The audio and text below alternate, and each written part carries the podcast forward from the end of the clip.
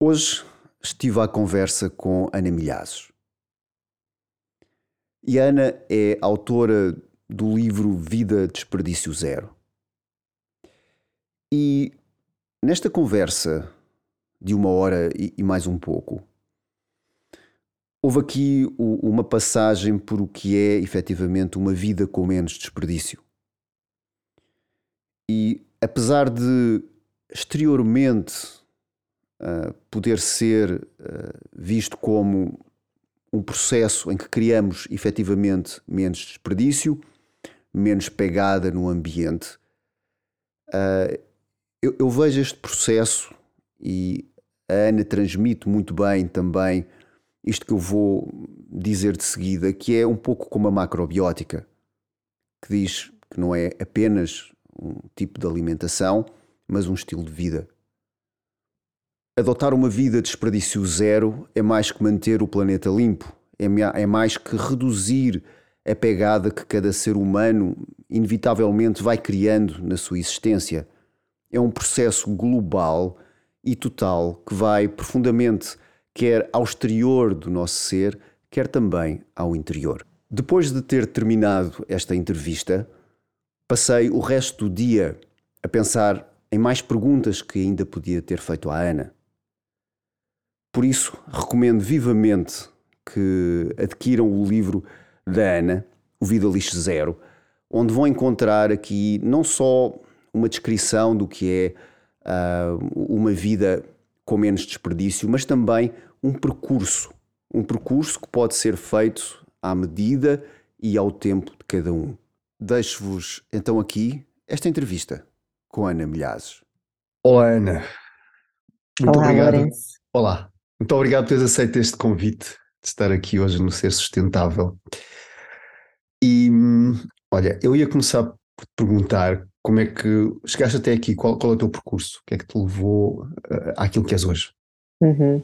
Obrigada eu pelo convite. Bem, é uma história longa, mas eu vou tentar resumir. uh, portanto, eu fui, fui, seguindo sempre o percurso muito tradicional, não é? Portanto, aquilo que, que, a sociedade nos diz que nós devemos seguir, os nossos pais, aqui no meu caso, sobretudo a minha mãe, e, portanto, fui para a universidade, estudei Sociologia e depois acabei por trabalhar sempre na área de informática, embora não tenha assim muito a ver, mas eu nessa área fiz várias coisas, da informação, uh, fui software tester também, depois dos últimos, os últimos quatro, cinco anos fui gestora de projeto mas havia, apesar de eu gostar do meu trabalho, parecia que havia ali sempre qualquer coisa que faltava. Portanto, eu lembro-me assim um marco da minha vida, que foi mais ou menos há 11 anos atrás, eu tinha 27 anos na altura, e supostamente tinha conquistado tudo aquilo que a sociedade nos diz que nós devemos conquistar, não é? Um ótimo emprego, uma ótima empresa, eu gostava muito do que fazia, gostava dos meus colegas, tinha comprado casa há pouco tempo, portanto, digamos que eu costumo lhe chamar a checklist, eu tinha praticamente todos os pontos, não é? Checados. Mas havia sempre aquela sensação ao final do dia de que faltava qualquer coisa, quer dizer, viver não podia ser só aquilo, não é? Portanto, apesar de eu gostar daquilo que tinha na minha vida, faltava qualquer coisa. E eu lembro-me, na altura achei que era falta de organização. Porquê? Porque os dias eram tão compridos, parecia que eu depois chegava à casa e não conseguia fazer mais nada, não é? Não, aquela falta de tempo que eu acho que a maior parte das pessoas sente, não é? E até eu lembro-me que fui sempre muito virada para, para a internet e para pesquisar coisas, uh, comecei à procura de formas de me organizar melhor e descobri um blog sobre minimalismo. Portanto, na altura eu lembro-me que tinha feito uma lista de uma data de coisas que eu queria comprar para organizar coisas que tinha em casa eu lembro-me que vi um blog, não sei qual é o blog, mas nunca mais me esqueço da frase que o blog dizia, portanto era um blog americano, que dizia qualquer coisa como: não faz sentido nós comprarmos coisas para organizarmos coisas que temos em casa que não usamos. O que faz sentido é livrarmos dessas coisas que não usamos. Claro que eu já na altura, com bastante consciência ambiental, não me fazia sentido simplesmente pegar nas coisas e colocá-las ao pé de um caixote de lixo, por exemplo. Portanto, eu comecei aos pouquinhos a ver junto de amigos, familiares, colegas de trabalho e também com instituições com quem eu já ia colaborando, uh, disse-lhes exatamente o que é que tinha e tentei perceber se eles precisavam daquilo que eu tinha. Portanto, eu queria que fossem coisas úteis, não queria simplesmente despachar-me da, da tralha. E aconteceu uma coisa muito curiosa aqui. Eu comecei pelas coisas físicas e, e, eu era absolutamente viciada em compras. Sempre que digo isto, uh, sinto uma coisa aqui estranha, porque parece que estou a falar de outra pessoa, mas eu era aquela pessoa que estava sempre em centros comerciais a comprar coisas. Portanto, comecei por aí porque acho que para mim era o mais fácil, era o que eu tinha maior quantidade. E depois fui passando para outras áreas da, da, da, casa e aconteceu então a tal coisa curiosa que eu estava a dizer, que é, eu fui gradualmente passando para áreas não físicas, ou seja, tudo aquilo que é, não é, nós portugueses temos muito esta expressão de fazer o frete, uh, jantares ou cafezinhos que às vezes nós aceitamos só porque sim, portanto eu comecei a dizer que não, com muito respeito, com muita simpatia, como é óbvio, mas foi como se eu pegasse num pente fino e passasse esse pente pela minha vida e fizesse assim uma espécie de limpeza. Portanto, o trabalho não mudou, os amigos não mudaram, mas só o facto de eu ter mudado esta parte externa de, das tralhas que eu tinha e internamente isso mudou muito também, até mesmo uma questão, parece que havia uma leveza até de pensamentos, eu sempre fui uma pessoa um bocadinho de cismar nas coisas, não é, ficar ali com aqueles pensamentos ruminantes, até parece que nisso melhorou. E então, um ano mais tarde, antes foi em 2011, um ano mais tarde, em 2012, eu sempre escrevi, sempre tive diários, uh, também já tinha tido um blog há muitos anos, uh, e então escrevi muito nesse período de 2011 a 2012, precisamente sobre essas mudanças positivas que estava a sentir. E então em 2012 surge a ideia de criar o blog, o Anna Go Slowly, precisamente para partilhar as mudanças positivas que eu estava a sentir depois de ter descoberto o minimalismo no fundo, o blog, eu não, eu não sabia muito bem quando criei se ia aparecer alguém que iria ler, não é? Porque no fundo aquilo foi um bocadinho para mim, era um bocadinho, era o meu diário e era uma forma de, se eu escrevesse, eu sabia que me ia manter fiel, ia manter todas aquelas práticas que eu estava a aprender e acima de tudo, eu dei-lhe o nome Anna Go Slowly, inspirada no, no mantra do monge budista, o Thich Nhat Hanh, quem eu gosto muito, que diz Smile, Breathe and Go Slowly. Porquê? Porque eu sempre fui muito acelerada, ainda hoje sou, portanto é a minha tendência natural ser rápida, ser muito proativa, estar sempre a inventar com um pensamento acelerado. Então, no fundo, o blog era uma pequena chamada de atenção. Tentando acelerar aqui um bocadinho a história agora que é preciso. Uh, portanto, eu fui escrevendo sempre, mantendo o meu trabalho normalmente. Depois, em 2016, ah, não, em 2014 dá-se outra mudança. Eu descubro o yoga. Uh, eu acho que só consegui, foi paixão à primeira vista. Eu acho que só, só, só aconteceu dessa forma porque de 2011 a 2014 eu de facto fui abrandando, porque senão eu acho que era impossível. Eu lembro-me que já tinha tentado, por exemplo, fazer pilates e achava aquilo demasiado parado para mim. Portanto, acho que tudo quando olho para trás, acho que todos os acontecimentos não é, servem aqui um, um encadeamento para, para que certas coisas vão surgindo e vão encaixando. Em 2015 eu tiro o curso de instrutora de yoga para mim, porque queria enriquecer-me, queria aprender mais, mas acabo por começar a dar aulas também, e portanto fui conciliando isto com o meu trabalho. Em 2016, mais assim, um episódio de mudança, eu estava literalmente a olhar para os vários caixotes de lixo que tinha, não é? já fazia a separação há imenso tempo, já era vegetariana há muitos anos, já sou vegetariana há quase 20, mas olhei para os caixotes do lixo e pensei assim: como é que é possível uma pessoa que é tão preocupada com as questões ambientais ainda faz este, esta quantidade enorme de resíduos? Então lá vou eu mais uma vez para o computador e descobro o blog da Bia Johnson, o Zero Waste Home, em que, portanto, a Bia tem uma família de quatro, eles são quatro e um cãozinho, e fazia um frasco deste tamanho de, de lixo, portanto, um frasco relativamente pequeno, sei lá, o tamanho daqueles frascos de mel, pronto, para as pessoas conseguirem visualizar lá em casa, Uh, e eu pensei, bem, se eles são quatro e um cão, eu consigo fazer melhor. E foi um bocadinho por aí, foi esse desafio de tentar ao máximo ver, ok, como é que eu posso substituir esta, este, por exemplo, as embalagens de plástico, que era o que eu tinha maior quantidade. Então foi exatamente por aí que eu comecei, as embalagens de plástico e o lixo indiferenciado. Portanto, o lixo indiferenciado, eu tentei falar com um casal de agricultores que faziam compostagem, portanto eu todas as semanas ia lá comprar cabaz de legumes e frutas biológicas e perguntei-lhes, ah, por acaso vocês não fazem compostagem? E eles disseram que sim. Assim, olha, será que eu podia trazer também para aqui os meus resíduos? E eles, podes, podes. Portanto, eu fui assim um bocadinho por aí que eu comecei a, a reduzir logo uma grande quantidade e depois a questão das embalagens de plástico foi um bocadinho por aí que começou o Lixo Zero Portugal. Eu senti a necessidade de criar um grupo, na altura achei que a plataforma mais indicada era, era o Facebook e criei um grupo de Facebook. No fundo foi por duas razões. Por um lado eu sentia muito sozinha, eu era a única entre os meus amigos que se preocupava com estas questões. Entre 2016 e 2017 ninguém falava em sustentabilidade em Portugal, ou quase ninguém, muito menos em zero waste, ou desperdício zero. Uh, e foi muito curioso quando as pessoas começaram a aparecer e foi, foi muito bom. Portanto, no fundo era não sentir sozinha e ao mesmo tempo eu ir partilhando aquilo que estava a descobrir.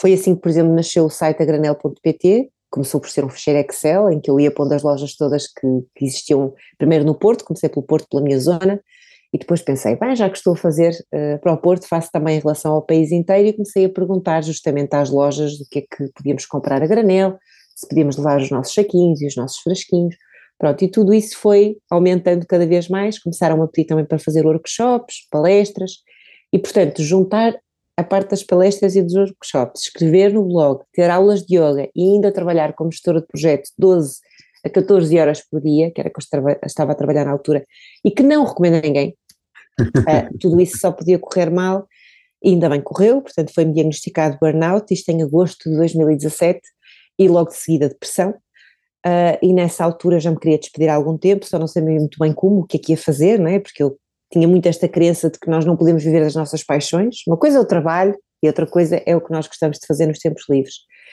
Uh, mas aí de certa forma parece que a doença foi assim um empurrão uh, que eu precisava, não é? e sou muito grata por isso, foi uma coisa má, como é óbvio, mas acho que se transformou numa coisa boa, pronto, e a partir daí, a partir dessa altura, uh, posso dizer que vivo de acordo com aquilo em que eu acredito inteiramente, porque eu sentia como se fosse uma espécie de separação entre a Ana pessoal e a Ana profissional.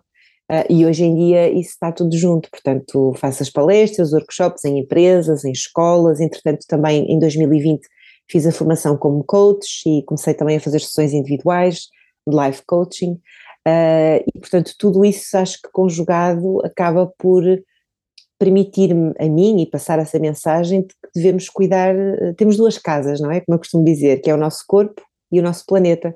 Uhum. E portanto acredito que todas estas valências que eu fui estudando, fui aprofundando, uh, permitem cuidar exatamente bem das duas, não é? De nós e do nosso planeta.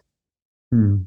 Olha, obrigada por, esta, por este condensado, mas, mas trouxe algumas coisas importantes. Eu estava a ouvir e estava uh, uh, aqui a, a, a, ouvir algo que era, tu, tu, falas, ok, havia uma altura que tu continuavas a, pronto, estavas a, fazer a separação das coisas uhum. e, e, às vezes pensas, ok, mas há o, o desperdício zero e há reciclagem e há minimalismo, portanto são três áreas uhum. em que alguém pode ser uh, reciclar as coisas e dizer, ah não, mas eu ponho as coisas todas na reciclagem, mas produzir toneladas de desperdício ao, ao, longo do ano, não é? E, e, e, a, e a, vida o, sem desperdício basicamente é, é, um bocadinho um passo mais à frente, uhum. não é? É. Não é só a questão do, do reciclar, mas é nem sequer chegar aí. Exatamente, é mesmo isso. Portanto, resumindo muito rapidamente, o desperdício zero é uma filosofia que assenta em 5 R's, exatamente por esta ordem, e que o primeiro é recusar, ou seja, nós vamos recusar tudo aquilo que nós não necessitamos verdadeiramente. E se nós pensarmos bem, eu diria que, sei lá, 80%, eu atrevo-me a dizer 80% das coisas que nós usamos não são necessárias.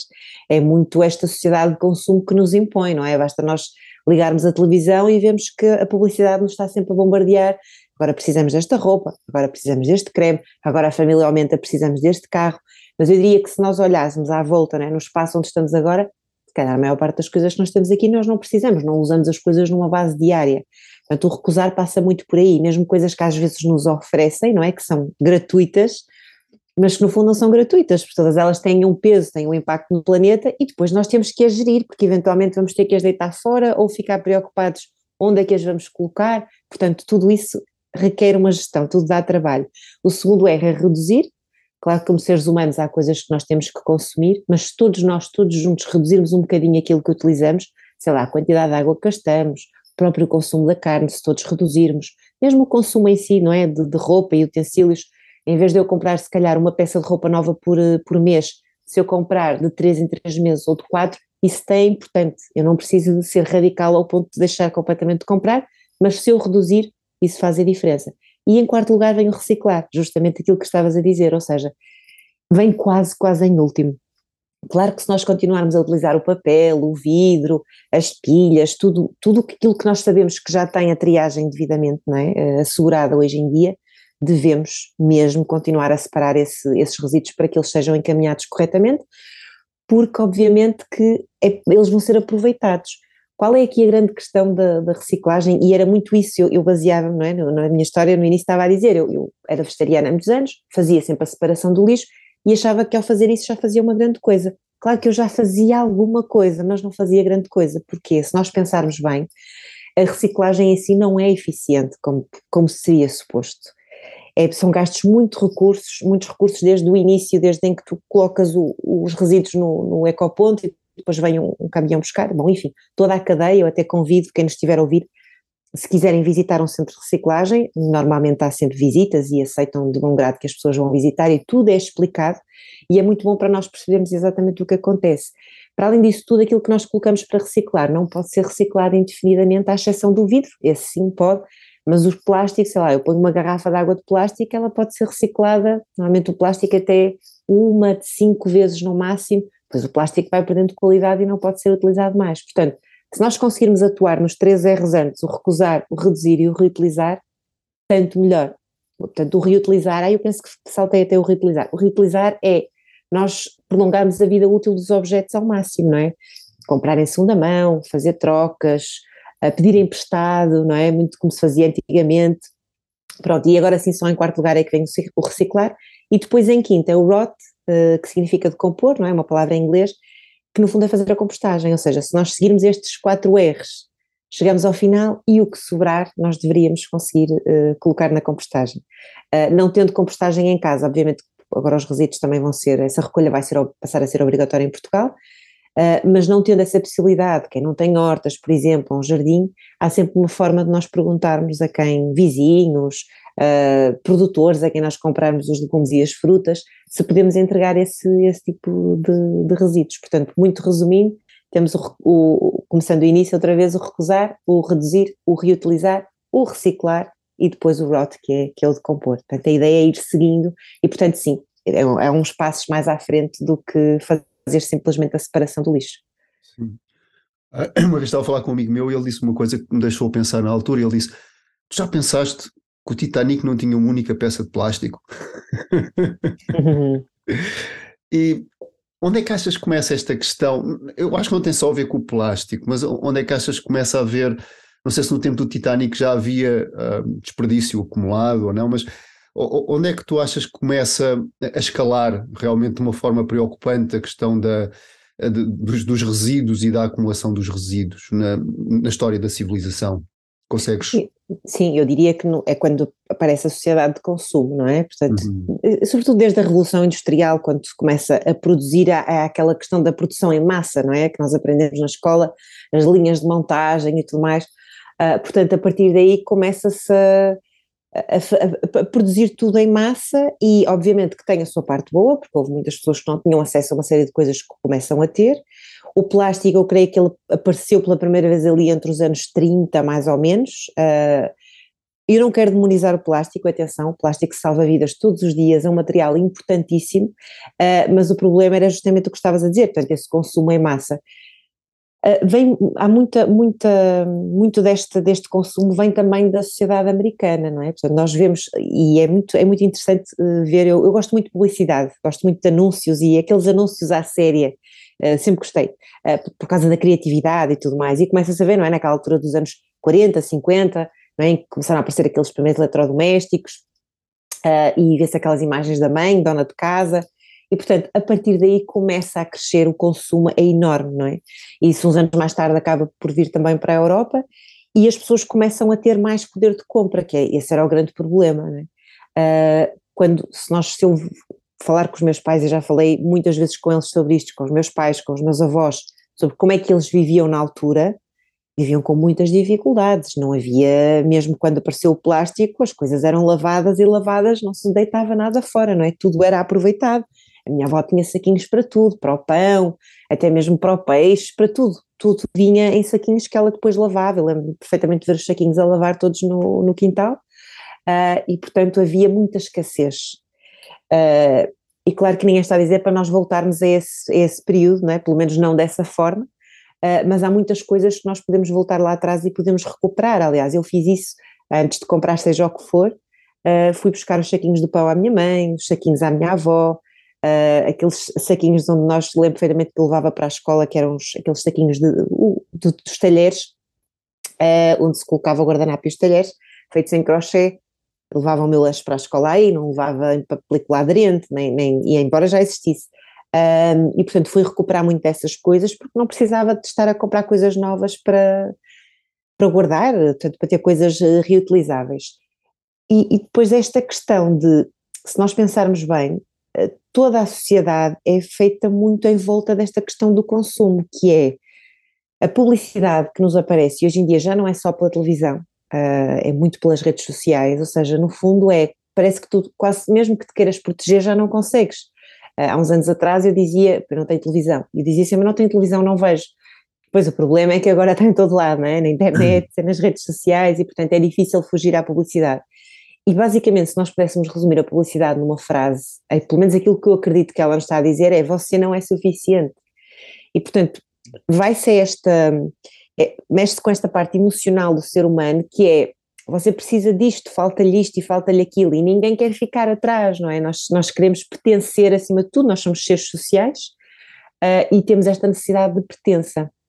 E, portanto, começa logo nos jovens, não é? Com os grupos de pares, aí é muito importante a parte da educação dos pais, a parte também da educação da escola, que não há problema nenhum em sermos diferentes, ou seja, eu para pertencer ao grupo eu não tenho que ter os mesmos ténis, eu não tenho que ter a mesma suéte, eu não tenho, só que isso é muito difícil, essa fase, eu lembro-me também, e na minha altura não era tão difícil como é hoje em dia, acredito que hoje há uma pressão muito maior, precisamente pelo poder dos mídias, que é gigante, porque está em todo lado. Um, então quem, quem quer um bocadinho quase bater o pé e ir contra tudo isto acaba por sofrer imenso. Eu posso falar na minha própria pele, que fui sempre assim um bocadinho do contra desde, desde miúda, um bocadinho de contestar, uh, mesmo contestar professores, contestar os pais, é? os pais eu acho que é mais normal, mas contestar tudo, não é? Colegas e, tá, mas porquê é que fazes assim? E, e, isso é difícil, porque às vezes as pessoas não nos entendem, somos criticados, uh, portanto eu sei que é um caminho, caminho complicado, sobretudo para quem muitas vezes é assim um bocadinho mais tímido, aliás, mesmo esta questão do zero waste, não é? Tu ires à tua, à tua padaria, ao supermercado e levares o teu saco do pão, hoje em dia já é um bocadinho mais normal, mas aqui há uns anos, quer dizer, ficava tudo a olhar para ti, não é? Os funcionários, as pessoas que estavam na loja, e isso não é fácil, sobretudo eu diria para as pessoas que têm assim um perfil um bocadinho mais tímido, um bocadinho mais introvertido. Uh, então fica complicado fazer esta, não, bater o pé e dizer, ok, não, eu vou fazer diferente. E por isso é que é importante a internet também dizer aqui a parte boa, não é? Que é descobrir no fundo a tua tribo, o teu grupo. Quando nós temos apoio, e no fundo foi muito por isso que eu quis criar o grupo de Facebook Lixo Portugal, que é no fundo tu tens ali pessoas que te apoiam.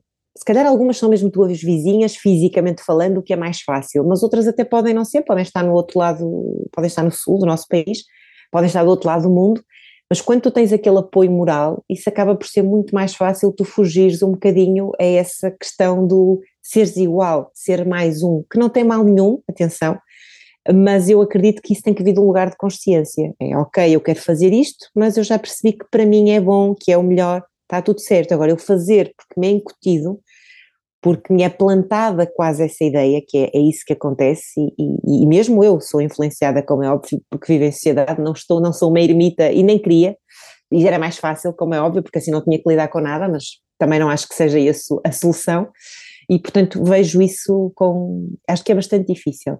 Há uma frase que eu até costumo uh, dizer muito nos meus workshops e palestras, uh, que é muito curiosa, que é, precisamente sobre isto do consumo, que é, nós compramos coisas que não precisamos com dinheiro que não temos para impressionarmos pessoas de quem não gostamos.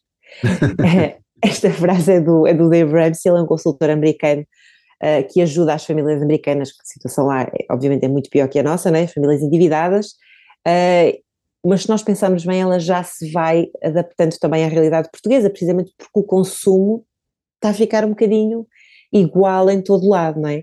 Está a chegar a tudo, chega a todo lado hoje em dia. Antigamente, obviamente, não havia coisas que estavam nos Estados Unidos e só uns anos mais tarde é que chegavam cá. Aliás, eu lembro-me de ter amigos que tinham lá primos que enviavam certas coisas para cá, ou quando iam lá visitá-los traziam coisas que não haviam cá. Hoje em dia é uma sociedade completamente global e tudo há em todo lado. Mas acho que há muito isto, talvez de uma forma um bocadinho inconsciente ainda, mas lá está, muito esta coisa do pertencer, do querer comprar igual, e agora sai o último modelo do telefone e eu tenho que ter, eu tenho que ter o último modelo. O que eu tenho pode estar perfeitamente a funcionar, mas eu tenho que ter.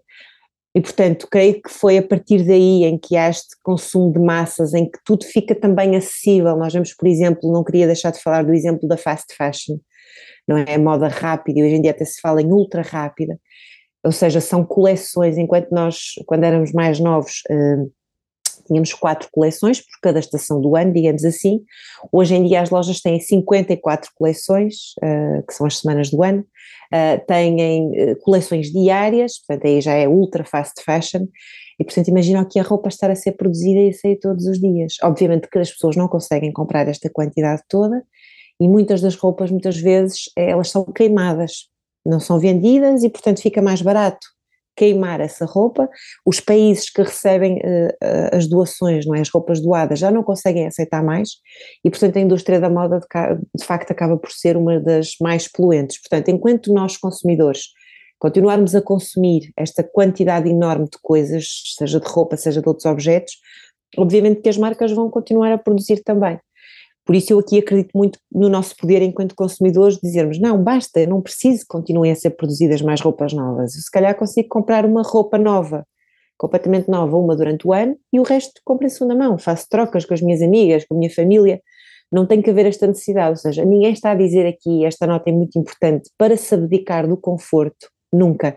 Às vezes as pessoas perguntam olha, mas como é que consegues fazer isto? Como é que consegues viver? Não, essa pergunta nem se coloca, porque eu não faço nenhum sacrifício, eu vivo bem, tenho muita qualidade de vida, felizmente, mas simplesmente eu olhei para a minha vida e percebi o que é que é fundamental, o que é que eu preciso para estar bem, para ter qualidade, e isso eu tenho. Tudo o resto não é necessário. Portanto, é nesse sentido, não estou a dizer para as pessoas abdicarem e viverem sem condições e viverem em escassez, nada disso, até porque há pessoas que têm esse historial na família, já passaram por situações muito difíceis e é normal que haja, haja essa, e essa coisa de querer dar mais aos meus filhos, porque não, não pude ter quando era mais nova. Acho é que temos que pensar uh, muito no planeta, não é? No consumo que o planeta, no, no, no papel que o consumo tem no, no, planeta, no impacto. Porque se não houver planeta, não há vida, não há consumo, não é? Não há, não há negócios que, que vinguem, não há nada.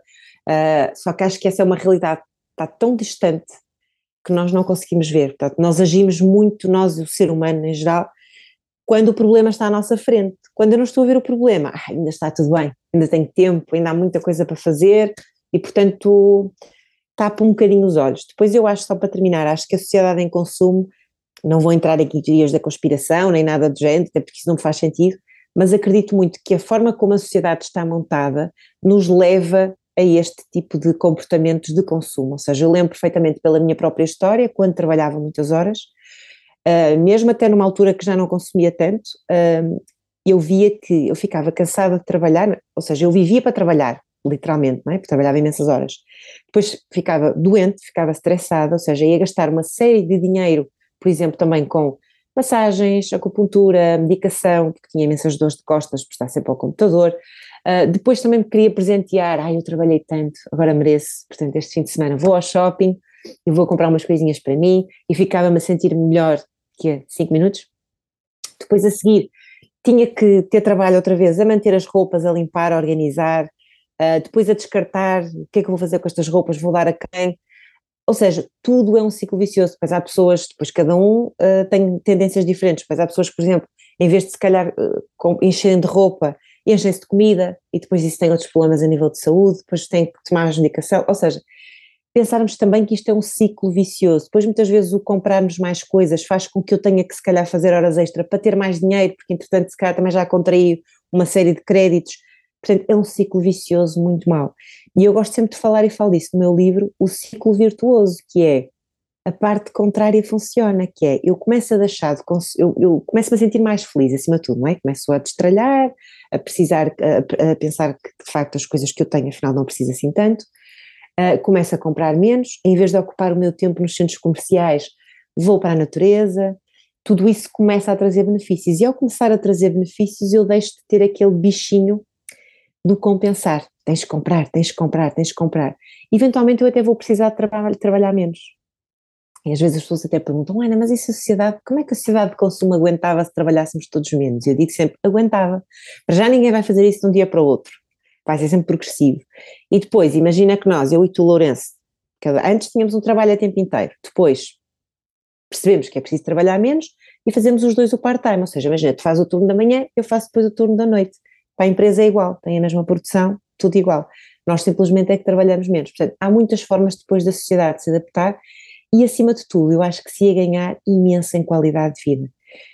Eu partilho isso no livro porque acho que é muito importante. E eu tinha imensos problemas de saúde que simplesmente desapareceram. Eu melhorei imenso quando me tornei vegetariana, mas ainda mais quando deixei a vida estressante que tinha. Porque eu estar sempre, eu estar sempre numa secretária, estar sempre em tensão, estar sempre nervosa, sobretudo eu que sempre sofri com questões de ansiedade, eu deixei praticamente, deixei de fazer acupuntura, deixei de fazer massagens que tinha que fazer sempre, deixei de tomar imensa medicação, mesmo até por causa da circulação, que estava sempre sentada, ou seja, foi uma série de coisas que não tem, não tem preço, não tem explicação, não tem, não tem, não há nada que se compare. E eu acho que é isso que as pessoas não conseguem ver, porque lá está, demora a chegar lá. Não foi de um dia para o outro que eu deixei de, de consumir certo tipo de coisas, ou deixei o meu trabalho e fiquei curada um dia para o outro. Foi aos poucos, deu trabalho, como é óbvio. Mais uma vez é aquele caminho do contra, mas eu acho que faz toda a diferença. Isto sim é viver, agora posso dizer, antigamente. Antigamente era um bocadinho a fazer de conta. Trouxeste imensas coisas aí nesta, nesta intervenção.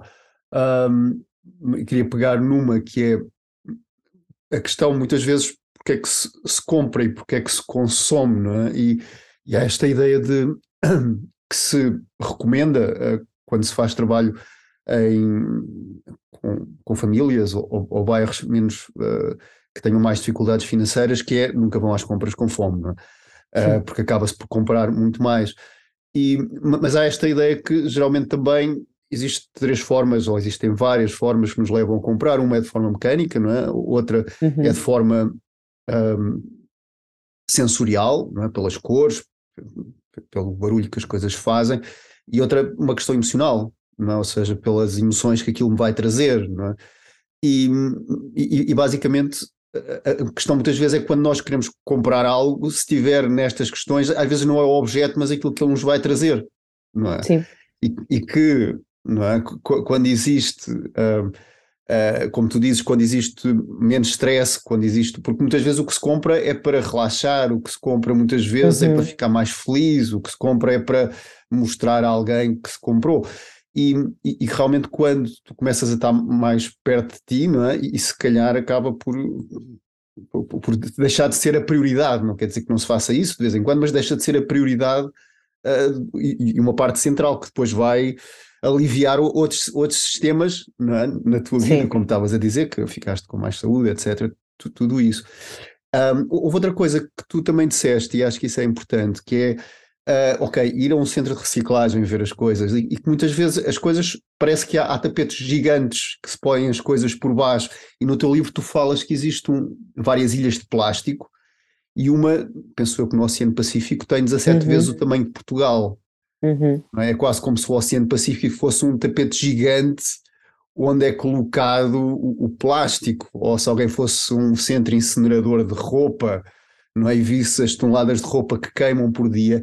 Parece que há aqui uma realidade, e, mais, e não quero também entrar nas teorias da conspiração, mas há aqui uma realidade em que nos passa um bocadinho ao lado, não é? Que nós temos informação que se quisermos, mas, mas às vezes nem queremos, não é? Mas mas há uma série de coisas que se passam quando temos essa consciência, não é? Que há roupas, toneladas de roupa que são queimadas por dia, há essa ilha de plástico vai aumentando juntamente com todas as outras dia após dia, mas como não se vê, não se sabe e, e, e não tem esse impacto, é. não é? Aliás, se nós pensarmos bem, uh, o lixo, entre aspas, e eu gosto sempre de dizer o lixo, entre aspas, porque para mim essa palavra devia deixar de, de existir, porque é resíduo e eu posso, e pode, pode passar a, a, vir a ser recurso, não é? E eu utilizo de outra forma.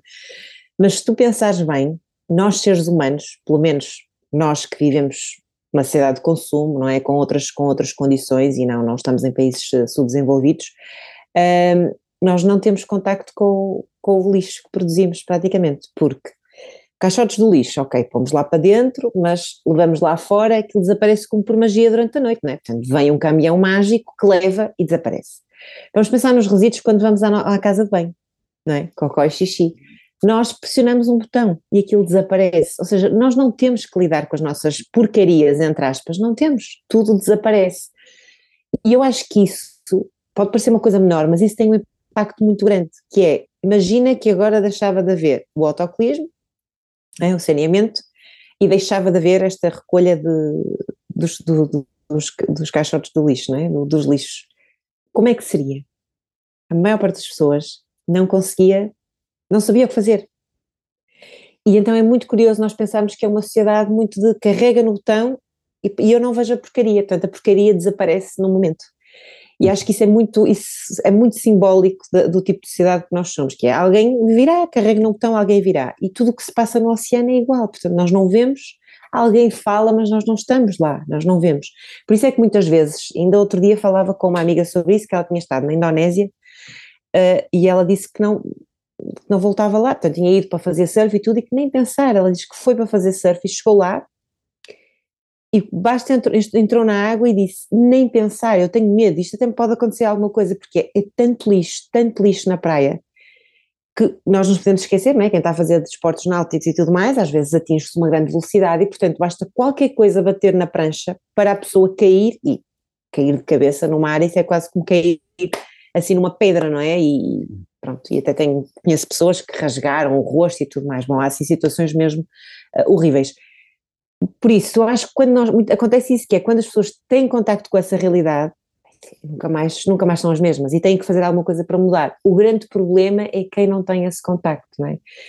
Mesmo assim não precisamos ir tão longe, eu, tô, eu tô, faço constantemente limpezas de praia e é muito importante quem estiver agora perto, quem viver perto da praia, irem agora no inverno, porque no verão obviamente que as praias são sempre limpas pelo, pelos serviços municipais, uh, mas é importante ir no inverno, sobretudo quando há uh, mau tempo, não é? Temos ondas muito grandes, uh, que vêm quase até à costa, aí sim fica muito, muito lixo, sobretudo plástico, e é importante. E lá está, não precisamos de combinar nada em grupo, vai uma pessoa, duas pessoas, levar um saco, apanhar duas outras coisas e se todos fizéssemos isso, isso só isso já faz uma, uma grande, grande diferença.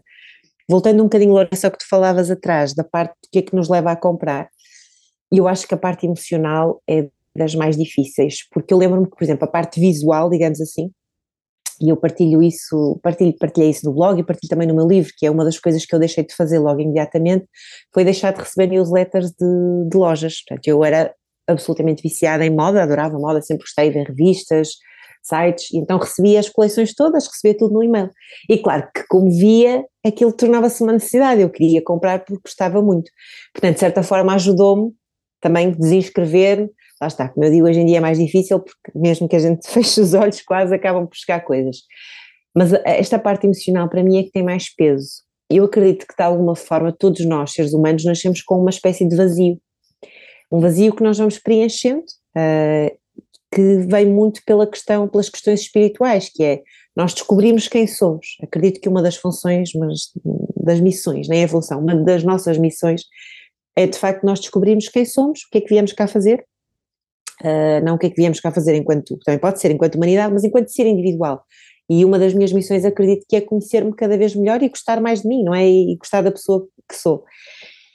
E acho que esse vazio todos nós o temos, temos é que perceber como é que o vamos preencher. Pode ser contacto à natureza, há pessoas que dedicam a vida aos outros, há pessoas que se calhar é pela cozinha, pela alimentação, enfim, há ali qualquer coisa. E o que é difícil é descobrir o que é essa qualquer coisa. Então, como, como é difícil, e nós estamos numa sociedade rápida e que é tudo para ontem e é, está tudo à distância de um clique na internet, o mais fácil é as compras, é aquilo que está ali, como tu dizias, não é? está ali a chamar a atenção, está ali a brilhar, está ali com as cores, uh, está ali com uma mensagem por trás a dizer que é aquilo que nós precisamos e como nós vivemos muitas vezes em piloto automático, não é? Porque temos efetivamente muitas coisas para fazer e quem tem filhos tem que ir buscar os filhos à escola, tem que levar, depois tem a parte das compras, depois tem que cuidar da casa é muito fácil nós cairmos nesta armadilha, vai entre aspas, de ok, este vazio preenche-se com coisas, vou comer mais, vou comprar um vestido novo, vou comprar uma viagem, vou comprar um carro.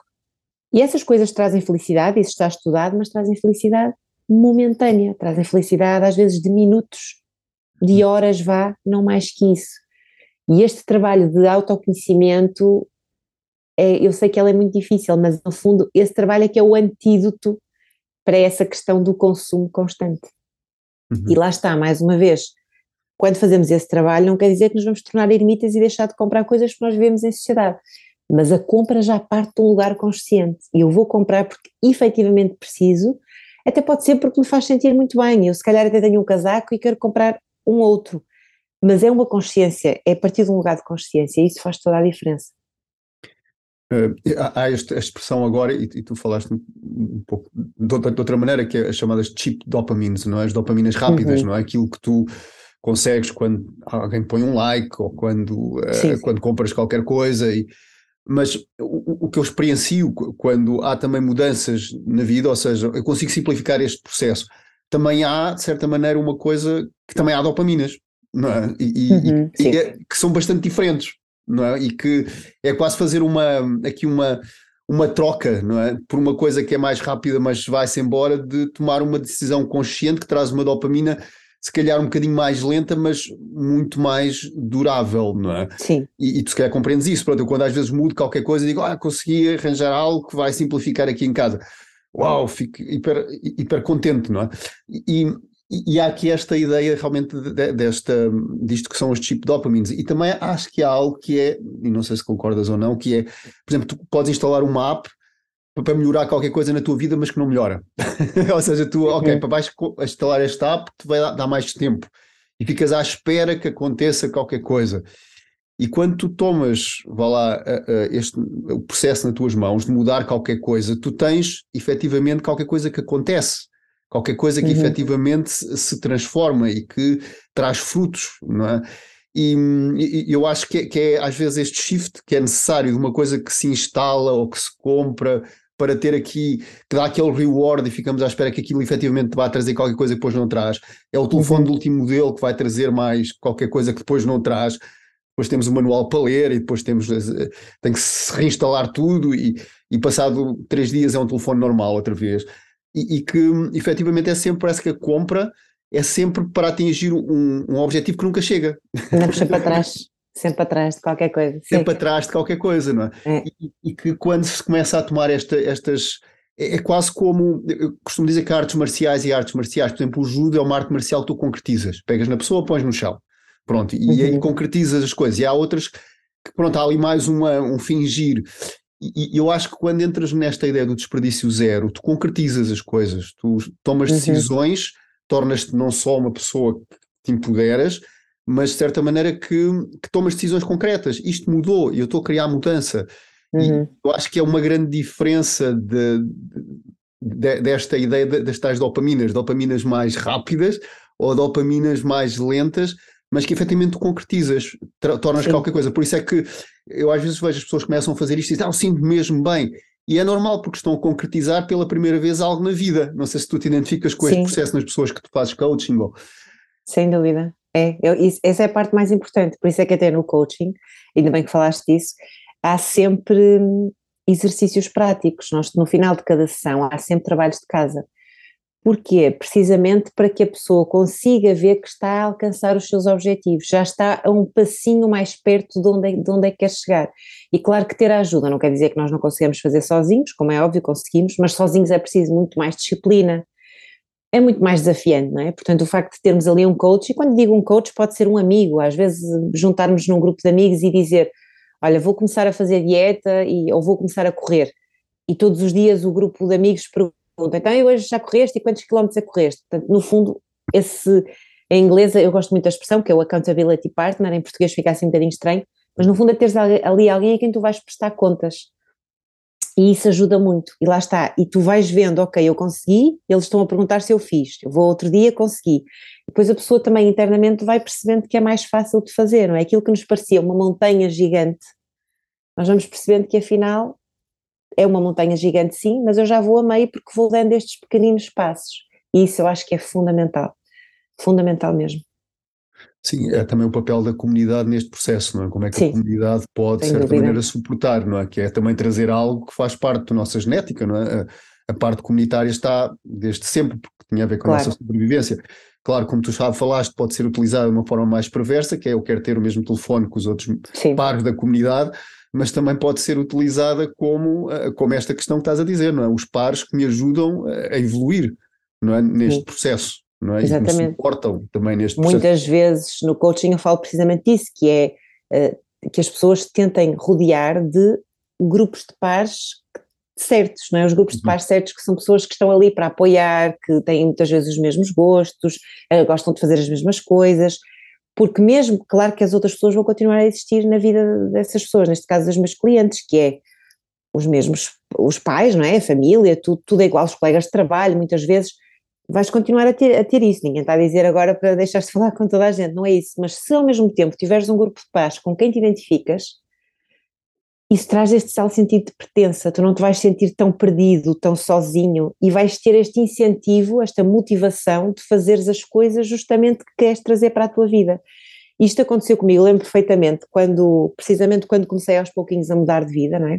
Eh, claro que o blog e ter tido os meus projetos, uh, os meus hobbies, digamos assim, quando ainda estava na minha anterior vida profissional, como eu costumo lhe chamar, ajudaram-me imenso, não é? Porque no fundo foi graças ao blog, e o blog fez, fez há pouco tempo, 10 anos, uh, e eu fiquei super contente e tive até a recordar, foi assim bastante emotivo, porque estive a recordar, fui buscar muitas fotografias e vídeos, e pensei assim, foi a quantidade de pessoas que eu conheci através do blog, algumas só mesmo virtualmente, outras depois passaram do virtual para o presencial, mas essas pessoas deram uma força tão grande que elas nem imaginam. Aliás, eu lembro precisamente na semana em que, que depois me acabei por despedir, ter falado com várias pessoas que já tinham feito o mesmo e que me deram um apoio enorme, porque eu, de alguma forma, eu às vezes sentia-me um bocadinho maluca, ou pelo menos era assim que, que a maior parte das pessoas me fazia sentir.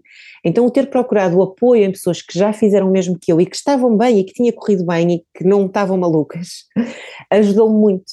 Uh, e no fundo é isso que eu também acredito que é importante lá está, as pessoas arranjarem uma comunidade, às vezes não precisa ser muita gente, mas duas, três pessoas que estão ali, com quem tu falas numa base diária ou pelo menos semanal, com quem tu podes partilhar, olha, hoje fiz isto, hoje fiz aquilo, partilhar até mesmo as tuas dores, porque eu acho que se nós partilharmos, isso acontecia muitas vezes, não é? Partilhar a questão do trabalho, ai, porque este trabalho não é para mim, ai, porque uh, quero deixar de fazer isto, quero... então, mas, Ana, a vida é assim, e nós não podemos, nós não podemos gostar muito do trabalho que fazemos, o trabalho é para pagar contas, ou seja, todas estas, né, eu já tinha algumas crenças eh, limitadoras, mas todas estas crenças que me foram passando, foi, eu ficasse assim pequenina, pequenina, pequenina, pequenina, até que me anulei, anulei ao ponto de ter tido um burnout e ter ficado gravemente doente. Portanto, ter o apoio destas pessoas de fora, digamos assim, de fora da realidade normal, entre aspas, e, e que estão mais dentro da realidade que nós queremos alcançar, é mesmo, mesmo importante. E felizmente que as redes sociais existem para trazerem essas pessoas para mais perto de nós. Acho que é mesmo fundamental. Portanto, quem estiver a ouvir, se não tiver assim um bocadinho perdida, não souber para onde começar, é arranjar já uma comunidade de apoio, duas, três pessoas, agora começar a aproveitar esta energia de novo ano que aí vem, querem, sei lá, ter uma vida desperdício zero, ou querem ser mais minimalistas, ou querem começar a praticar desporto, querem mudar a alimentação, juntem-se e fica muito mais fácil, sem dúvida. Qual é que achas que são os passos mais sustentáveis se, se, quando alguém te está a ouvir falar e diz, ok, mas por onde é que eu hei de começar? Qual, qual é que achas que será, para além daquilo que já disseste, o teu próprio processo, uhum. não é? Uhum. Mas qual é que achas que são passos sustentáveis que alguém pode começar por tomar neste sentido? Olha, todos nós somos diferentes, por isso eu tenho sempre dificuldade em dizer assim num. Uh, claro, os princípios, em vez é, de ser. Exato, porque, por exemplo, eu, eu falo disso no livro. Há pessoas que gostam de coisas desafiantes, eu sou dessas pessoas. Eu gosto de começar pelas coisas difíceis, porque aquilo dá-me luta e quando eu consigo uh, atingir, isso depois vai ser. Fico com tanta energia, sabes que depois é fácil fazer tudo o resto. Mas há pessoas que são exatamente o contrário. Eu diria que talvez a maioria das pessoas deva começar pelo mais fácil Uh, por exemplo, olhas para o teu caixote de lixo, vês que o que tens em maior quantidade é o plástico. Não tens que deixar de consumir plástico completamente, mas se calhar da próxima vez que fores ao supermercado, podes logo, por exemplo, ter uns saquinhos de rede e uns saquinhos de pano, e quando fores ao supermercado vês o que é que está, geralmente nunca está ao nível dos nossos olhos, porque está ao nível dos nossos olhos é sempre o, o supermercado que é que nós compremos, mas ver mais abaixo ou mais acima se há coisas, por exemplo, que estão sem embalagem, se há coisas que estão embaladas apenas uma vez, isso já faz diferença, porque nós temos às vezes aquelas bolachas, não é? Que estão embaladas em três, quatro pacotes e não precisamos, não é? Basta um pacote, portanto tentar ver por aí. Às vezes embalagens maiores, sei lá, imagina, tenho uma família de quatro, cinco pessoas, se calhar posso comprar, em vez de comprar pacotinhos de arroz pequeninos, posso comprar um maior, já estou a poupar na quantidade de plástico. Portanto, essas pequeninas mudanças, que eu acho que têm todas elas um ponto em comum, que é ir às compras um bocadinho com mais tempo. Portanto, há bocadinho falaste da questão da fome, isso sem fome também é importante, porque senão vamos acabar por comprar, geralmente quando se vai com fome acaba por se comprar as porcarias, entre aspas, não é? aquelas coisas mais rápidas, não é? comida mais rápida, portanto não irmos com fome e irmos com um bocadinho mais de tempo, hum. uh, porque se formos numa rapidez nós vamos pegar as mesmas saladas e tudo, nós vamos pegar no que, no que está embalado, toca a pegar, a pegar e, e vir embora. Portanto, eu diria que ter, fazer esse kit de compras e ir com mais tempo é melhor. Se eventualmente também tivermos tempo de ir à mercearia ao pé de casa e depois ir ao mercado municipal ao fim de semana, isso é o ideal, não é? Vamos estar a apoiar o comércio local, é muito bom conhecermos as pessoas, conversamos com as pessoas e lá está, aí é mais fácil trazermos as coisas nos próprios sacos porque a maior parte das coisas não está embalada, embora às vezes as pessoas queiram pôr também no saquinho e tal, ah, mas leva um saquinho que é de graça, basta explicarmos que não precisamos. Portanto, eu diria que por aí, por aquilo que é mais fácil para nós. Um exemplo que eu dou sempre, que acho que é fácil para toda a gente, é a garrafinha de água. Portanto, mesmo que nós não gostemos do sabor da água da torneira e ainda compramos garrafões, preferível eu comprar um garrafão de água e depois ter a minha garrafinha que levo sempre para o trabalho para encher, uh, do que estar a comprar garrafinhas de água de plástico pequeninas. Isso é mesmo, aliás, eu acho que se eu mandasse, as garrafinhas pequeninas deixavam de existir, pelo menos nos países onde a água é, é boa para consumo, ou seja, a água em Portugal é ótima para consumo, Obviamente que depois vai depender da, da, da, dieta e da saúde de cada um e das zonas exatamente onde se vive, mas já existem filtros específicos para colocarmos na torneira, para colocarmos nas garrafinhas, e portanto é algo que nós conseguimos substituir com muita facilidade. Acima de tudo, acho que é pensarmos muito nesta questão do plástico de uso único, não é? Porque uma coisa é o plástico de uso único, plástico descartável na área da saúde, também há muito em excesso e também se podia melhorar, mas é por uma questão de saúde, é diferente, não é? Eu não vou pôr a minha saúde em risco. Agora, a parte alimentar, a maior parte das coisas vão ser lavadas, vão ser cozinhadas, os legumes e as frutas, como eu costumo dizer, têm a sua própria embalagem, que é a sua casca maravilhosa, não há esta necessidade de estar a trazer as coisas todas embaladas, não é? Portanto, isto seria assim um conselho para pessoas que querem começar pelo mais simples, digamos assim, não é? Para aquilo que eu tenho em maior quantidade, aquilo que, até porque traz aquele boost de motivação, não é? Eu olho à minha volta, se eu reduzir aquilo que eu tenho em maior quantidade, eu vou ver logo a diferença. E muitas vezes é esse ver a diferença que me vai dar este boost para continuar. Um conselho agora assim mais universal, que é mais difícil, mas que, eu, mas que eu acho que traz resultados, é viver mais devagar. E mesmo, se eu pudesse dar só um conselho, era esse, porque quando nós começamos a viver mais devagar, nós reparamos em tudo. E quando reparamos, já não conseguimos voltar atrás. Eu consigo, se eu for mais devagar ao supermercado, lá está, eu consigo ver onde é que estão as coisas menos embaladas, eu consigo até prestar atenção e ver como é que os funcionários estão a ser tratados pelos gerentes, ou seja, eu vou conseguir, na, na parte da indústria da moda também, quando começo a descobrir um bocadinho como é que funciona melhor a indústria da moda, se calhar eu já não vou conseguir ir comprar eh, roupas todas as semanas porque sei que há muito sofrimento humano por trás daquelas roupas bonitas e maravilhosas. Então, o viver mais devagar é sem dúvida para mim o conselho que resume tudo. Agora, é dos mais difíceis, isso eu sei que é, porque a sociedade conspira a favor da correria, sempre, sempre, sempre. Uh, portanto, é tentarmos olhar para a nossa vida e ver onde é que eu conseguia viver mais devagar. Será que eu consigo ir um bocadinho mais, acordar um bocadinho mais cedo de manhã, por exemplo, e fazer uma meditação? Será que eu consigo sair um bocadinho mais cedo e já não tenho que ir a, a correr buscar as crianças e elas não sentem que eu chego lá numa azáfama? Será que eu consigo começar a ir às compras em vez de no final do dia de trabalho ir ao sábado de manhã? Até vamos todos em família, passeamos a seguir e vamos ao mercado, ou seja, cada um de nós olhar para, para o nosso calendário, para a nossa agenda e ver aos peda uns pedacinhos pequeninos onde consiga viver mais devagar, porque lá está, é como tudo, começando aqui, isto depois vai levar a que nós, ok, isto até é bom, isto até me está a fazer bem, então quero mais um bocadinho disto, e vamos procurar, mas precisamos é de começar a sentir os benefícios, senão fica difícil. Há um amigo meu que diz que, que se deve que esta questão do mais devagar, às vezes basta reduzir 20% da tua velocidade por dia, Sim. ninguém vai notar, uhum. a única pessoa que nota és tu. Exatamente. Dás 20% mais devagar, ninguém nota, mas tu notas, estás consciente nesse processo dos 20% devagar. E, eu acho que é um, um ótimo conselho.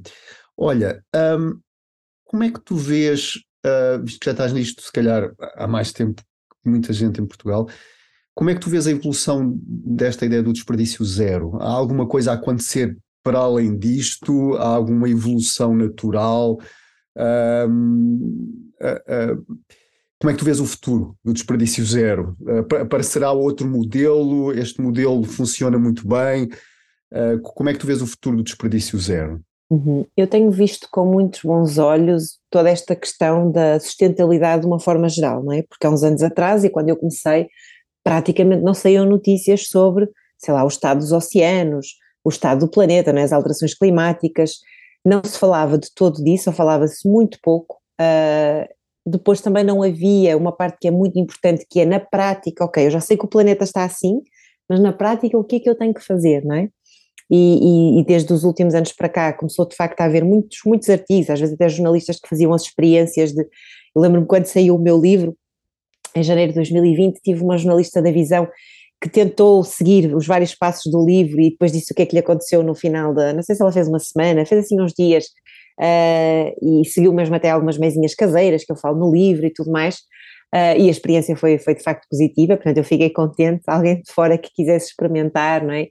Ou seja, já se vê muito essa parte prática, tu vês que há cada vez mais negócios, há cada vez mais lojas a granel, as próprias marcas grandes, claro que isto aqui podíamos entrar e falar um bocadinho do greenwashing, mas as próprias grandes marcas têm lançado linhas não é, e produtos uh, mais sustentáveis, não vou dizer que são sustentáveis, são mais sustentáveis, uh, obviamente que o, a intenção é sempre ter lucro, como é óbvio, e esse é o trabalho delas, não podemos esperar outra coisa, não vamos agora pensar, não, só estão preocupadas com a sustentabilidade. De qualquer das formas, eu tento ver o lado positivo disso, que é, continuam a produzir produtos, mas agora já produzem linhas um bocadinho mais sustentáveis, portanto, já que o consumidor vai comprar, ao menos, e que tenha, se tiver que comprar novo, que uh, consuma, compre as, as linhas mais sustentáveis. Portanto, eu vejo isso como algo muito importante. Em relação ao desperdício zero em si, eu continuo a achar que será sempre uh, algo de nicho, digamos assim. Eu acho que não é qualquer pessoa que consegue efetivamente. Quando falamos no, no seguir à regra, não é? Digamos assim, vejo que é, para a maior parte das pessoas é um desafio muito grande, exige bastante disciplina. Claro que quando eu tento falar, quando eu falo no desperdício zero, e o minimalismo é um bocadinho igual, e eu sou living também, que é, nós não temos que seguir tudo isto à risca, nós temos que pegar, e eu sempre fiz isso em qualquer filosofia que me agrada, eu pego na filosofia e eu retiro as partes que são importantes para mim e que eu vejo que fazem sentido na minha vida, não é?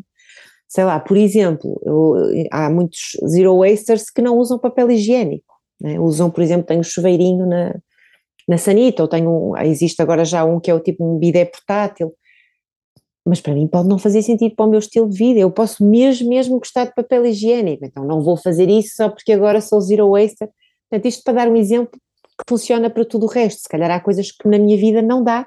Há pessoas que conseguem viver muito bem sem carro e usar só os transportes públicos e a bicicleta. Há outras pessoas que, dado o sítio onde vivem, podem viver, por exemplo, numa aldeia mais isolados, não conseguem, não há transportes, não é possível. Portanto, eu acho que acima de tudo nós temos que adaptar. Portanto, se formos olhar para o desperdício zero na, no sentido estrito da palavra, né, acho, acho que é difícil uh, e sempre achei desde o início, não é, que as pessoas vivam todas dessa forma, uh, vendo num sentido mais abrangente, que é como eu vejo desde o início, e no fundo é por isso que eu continuo a falar, a fazer as palestras e tudo mais, que é, eu quero que as pessoas retirem aquilo que para elas faz sentido, até porque todos nós temos vidas muito diferentes, e, e, e aí no final de cada, sempre de cada workshop e palestra, às vezes as pessoas fazem perguntas, Ana, como é que eu substituo isto e aquilo?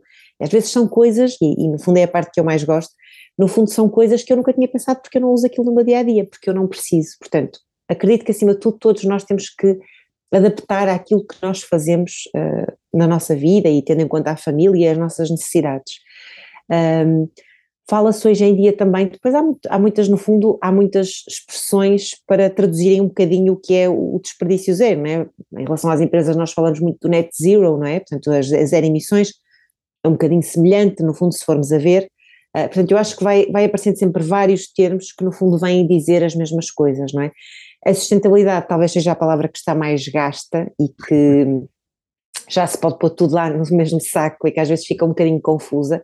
E eu gosto de, de pensar na, na, palavra sustentabilidade de uma forma mais abrangente, no sentido em que é sustentável para o planeta, é sustentável para o outro e é sustentável para mim, porque não, é, a palavra sustentabilidade não pode englobar só uma parte da equação, não pode ser só sustentável para o planeta. Se eu não for sustentável comigo, também não estou a ser sustentável com o planeta. Portanto, é, digamos que esta tríade entre sustentável para, o planeta, para a outra pessoa e para mim tem que estar aqui e, acima de tudo, passa por deixar os sítios que eu encontrei melhor do que aquilo que estavam. E, portanto, a minha vida também. Eu, todos os dias é lutar para que ela fique melhor de dia para dia. Isso, para mim, é que é a verdadeira sustentabilidade. Nunca existiria, existiria nada 100% sustentável, o que eu costumo dizer era é sempre o seguinte, que é o mais sustentável é nós não estarmos no planeta Terra. E sim era o mais sustentável. Aliás, eu tenho um amigo que diz que no dia em que o ser humano desaparecer do planeta, os animais vão fazer uma festa. E é verdade, porque nós no fundo não conseguimos ser 0%, 0 100% desculpa, sustentáveis ou, ou 100% zero waster, só mesmo se nós estivéssemos aqui a respirar, né? porque só a própria respiração e as nossas necessidades já estão a poluir. Portanto, acima de tudo é tentarmos fazer o melhor que nós conseguimos, sem também grandes perfeccionismos, sem grandes culpas. Eu vejo que hoje em dia também se sofre cada vez mais uh, de ansiedade, não é? Esta ansiedade voltada para, para, para as questões ambientais e tudo mais. E, e é difícil, não é? é? é? difícil nós queremos ao mesmo tempo fazer tudo uh, e, e, depois vemos que não conseguimos, e portanto é por isso é que há cada vez mais casos de eco-ansiedade. E por isso é aquilo que eu tento dizer, sobretudo às pessoas que vêm ter comigo com essas questões, é que nós temos que pensar no bom que já estamos a fazer. É um bocadinho quase como uma prática de gratidão, não é? Eu ver o bom que já estou a praticar, a ver as coisas boas que já estão à minha volta por causa de tudo aquilo que eu estou a fazer e das pessoas que eu estou a influenciar e focar nisso. Porque fazer a 100% é só mesmo se nós estivéssemos cá. Uh, e, e, acho que essa, essa, é a parte mais difícil, sobretudo para quem tem este perfil, e eu tenho um bocadinho de ser muito autodisciplinada, querer fazer sempre mais, querer ser sempre melhor, andar sempre atrás do perfeccionismo. Portanto, acho que também temos que, por um lado, este tipo de pessoas têm que, uh, sabes, expirar, uhum. respirar fundo e já estou a fazer muito. As outras pessoas, se calhar, têm que correr um bocadinho mais e, e realmente perceber que é importante fazerem mais coisas no seu dia a dia, coisas que lá está.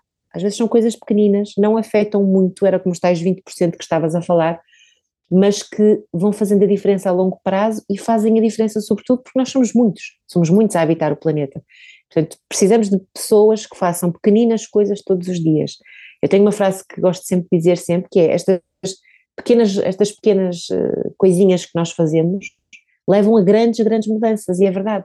Nós, isso, isso leva é tempo a vermos, e por isso muitas vezes nós não temos, não temos paciência, porque é um mundo tão corrido que nós não temos paciência para ver essas pequeninas, essas pequeninas mudanças, que no fundo são grandes mudanças, mas ficamos assim um bocadinho sem paciência e, e focamos noutras coisas. Eu acho que é muito isso, é a atenção está muito esperta, há muita coisa a chamar por nós, não é? Nós vemos agora esta altura dos saldos, é tudo a bombardear, e a altura do Natal, não é?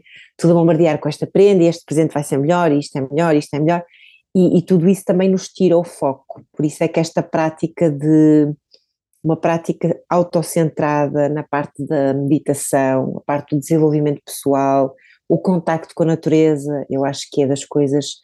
Quando eu estive doente, eu nisso, isso acabei por não falar, mas na altura do burnout e da depressão, eu não pude tomar nenhuma medicação. Eu sou extremamente sensível, qualquer tipo de medicação que, que tomo, e tenho os efeitos todos. É, é, é terrível mesmo.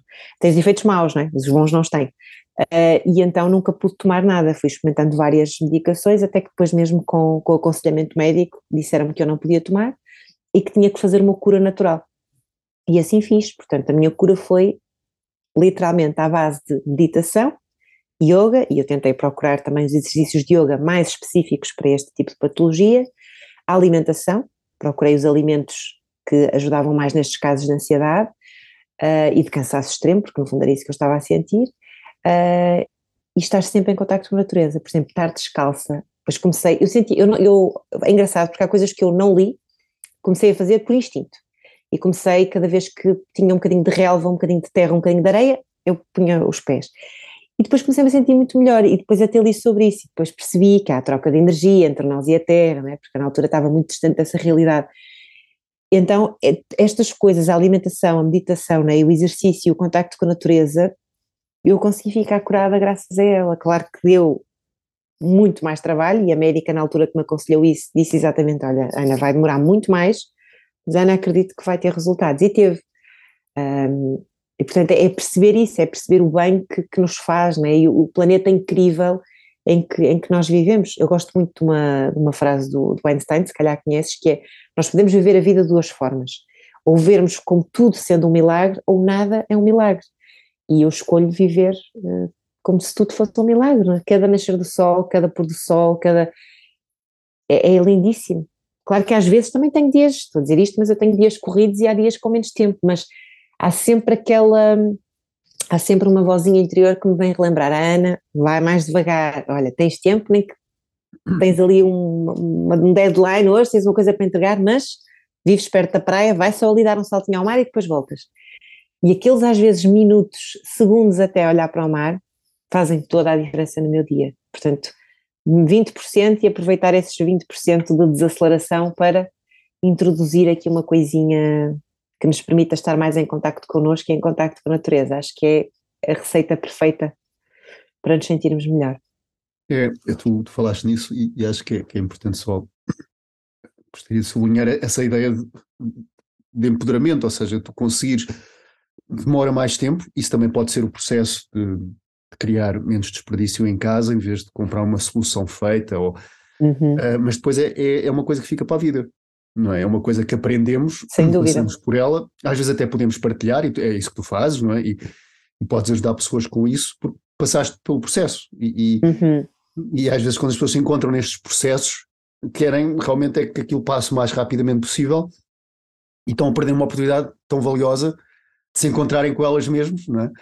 Uhum. Com elas uhum. mesmas, uh, para efetivamente poderem criar ali uma, uma base muito sólida de empoderamento, que é resolver a coisa uh, por elas, não é? Claro, com alguma ajuda à volta, etc. Mas, mas que no final fica esse caminho que fizeram e que podem, uh, que podem usar mais tarde ou não, ou partilhar. Mas é, é, Sim. É... Eu acredito mesmo que para além disso é muito importante que tu disseste, que é, às vezes é tão intrínseco para mim que, que até me esqueço de partilhar algumas partes do processo, que é todas estas mudanças que eu fui fazendo, seja com o minimalismo, com o slow living, com o desperdício zero, que eu acho que elas se casam muito bem as três, todas elas me trouxeram muito bem-estar, ou seja, bem-estar físico e, não, e mental e tudo mais, ou seja, não é simplesmente só cuidar do planeta e deixar de consumir plástico ou consumir menos, é tudo aquilo que eu passo a valorizar e a consumir. Se nós pensarmos bem, a maior parte da comida embalada é comida processada, porque a verdadeira comida não está embalada. E, portanto, quando eu deixo de consumir embalagens, eu também deixo de consumir esse tipo de comida.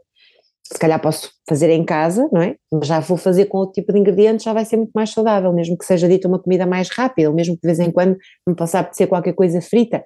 Mesmo assim, é diferente. E esta questão do contacto com a natureza também, porque há uma tendência, não é? De se eu agora também estou, se eu quero defender o planeta, é natural que eu também queira estar mais em contacto com o planeta. Isso depois vai trazer outros benefícios, não é? Portanto, nada está isolado, digamos assim. É algo que nós até podemos começar, e no meu caso eu comecei pelo minimalismo, se calhar podia ter começado por outra coisa qualquer.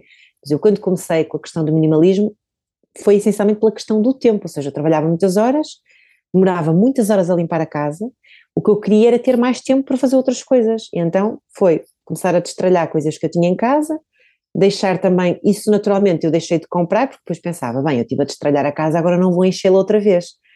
Comecei a ter tempo livre e comecei a preencher esse tempo livre com lá está, estar na natureza, cuidar melhor de mim, na altura já tinha uma alimentação vegetariana, comecei ainda a cuidar melhor, ou seja, tudo isso levou-me a viver mais devagar e depois quis ir mais fundo e quis ir mesmo à questão dos resíduos porque achava que ainda produzia muito. Ou seja, no fundo foi um caminho, poderia ter sido outro, mas isto para explicar que tudo, tudo isto está encadeado e que não é um sacrifício, isto é, por isso é que eu acho que é sempre mais fácil nós começarmos por aquilo que é mais simples e aquilo que eu sei que eu vou sentir a verdadeira diferença. Eu sei que se começar, por exemplo, se eu deixar, muita gente que faz isso não, hoje em dia, se eu deixar consumir laticínios, por exemplo, isso pode ter benefícios na minha saúde de uma forma até relativamente imediata. Se eu deixar de comprar aqueles pacotes todos de plástico, eu vou deixar de ter que se calhar levar o lixo ao ecoponto todos os dias quase porque estou sempre com o saco todo cheio. Portanto, tentar começar por uma coisa em que eu veja logo ali uma mudança, uma diferença, porque isso vai me dar este combustível para eu continuar aos pouquinhos a fazer.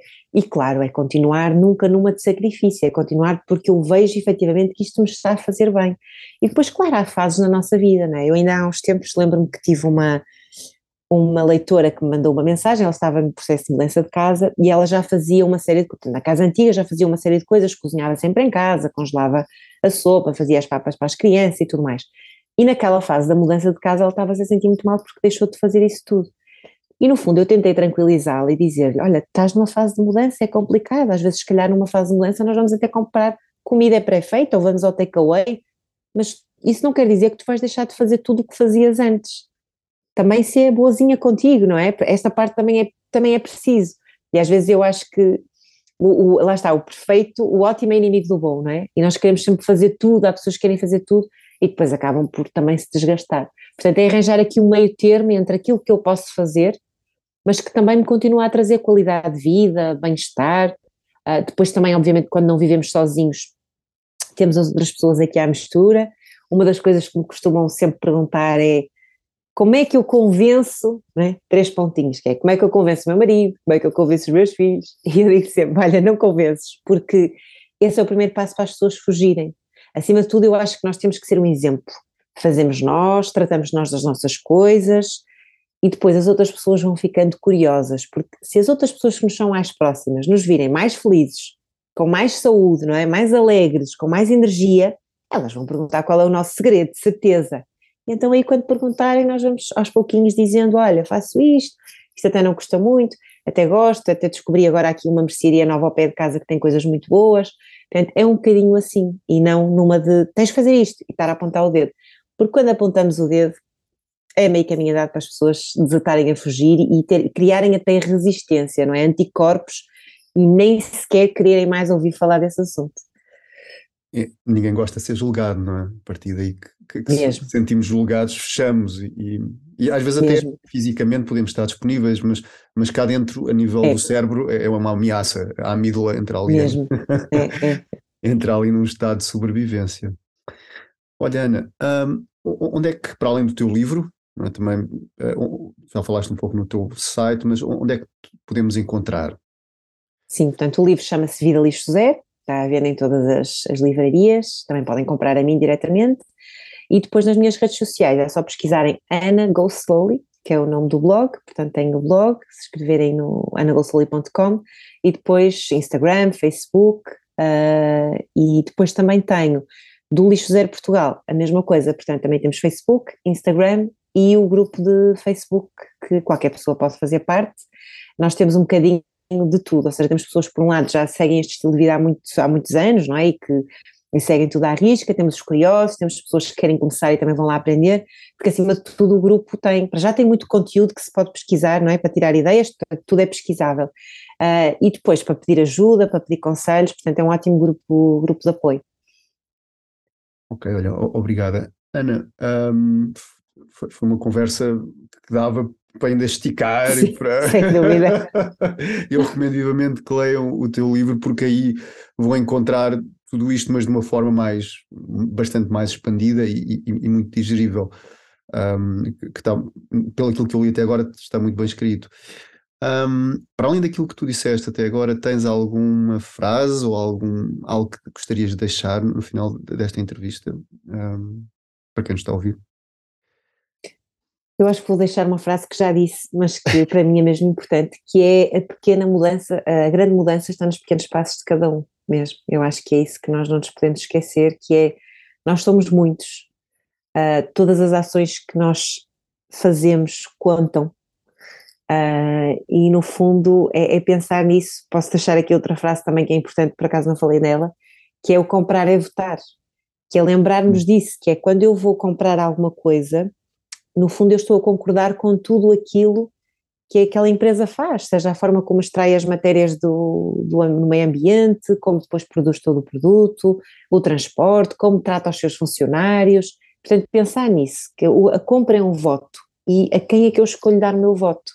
Se formos com este pensamento aqui né, na nossa cabeça, cada vez que formos fazer as compras, eu acho que se calhar vamos fazer compras muito mais conscientes, muito mais ponderadas, se calhar vamos comprar menos, porque às vezes há coisas que nós não temos o substituto, mas se calhar, em vez de comprarmos aquela coisa tantas vezes, se calhar vamos começar a reduzir um bocadinho mais o consumo. E não nos esquecermos que no fundo é isso, é, é o nosso poder enquanto consumidores, usarmos a nossa voz. Eu falo muito disso no livro, falo muito disso nas redes sociais também, que é cada vez que vamos, por exemplo, a um restaurante, a um café e vemos alguma prática que se calhar podia ser melhorada, não é?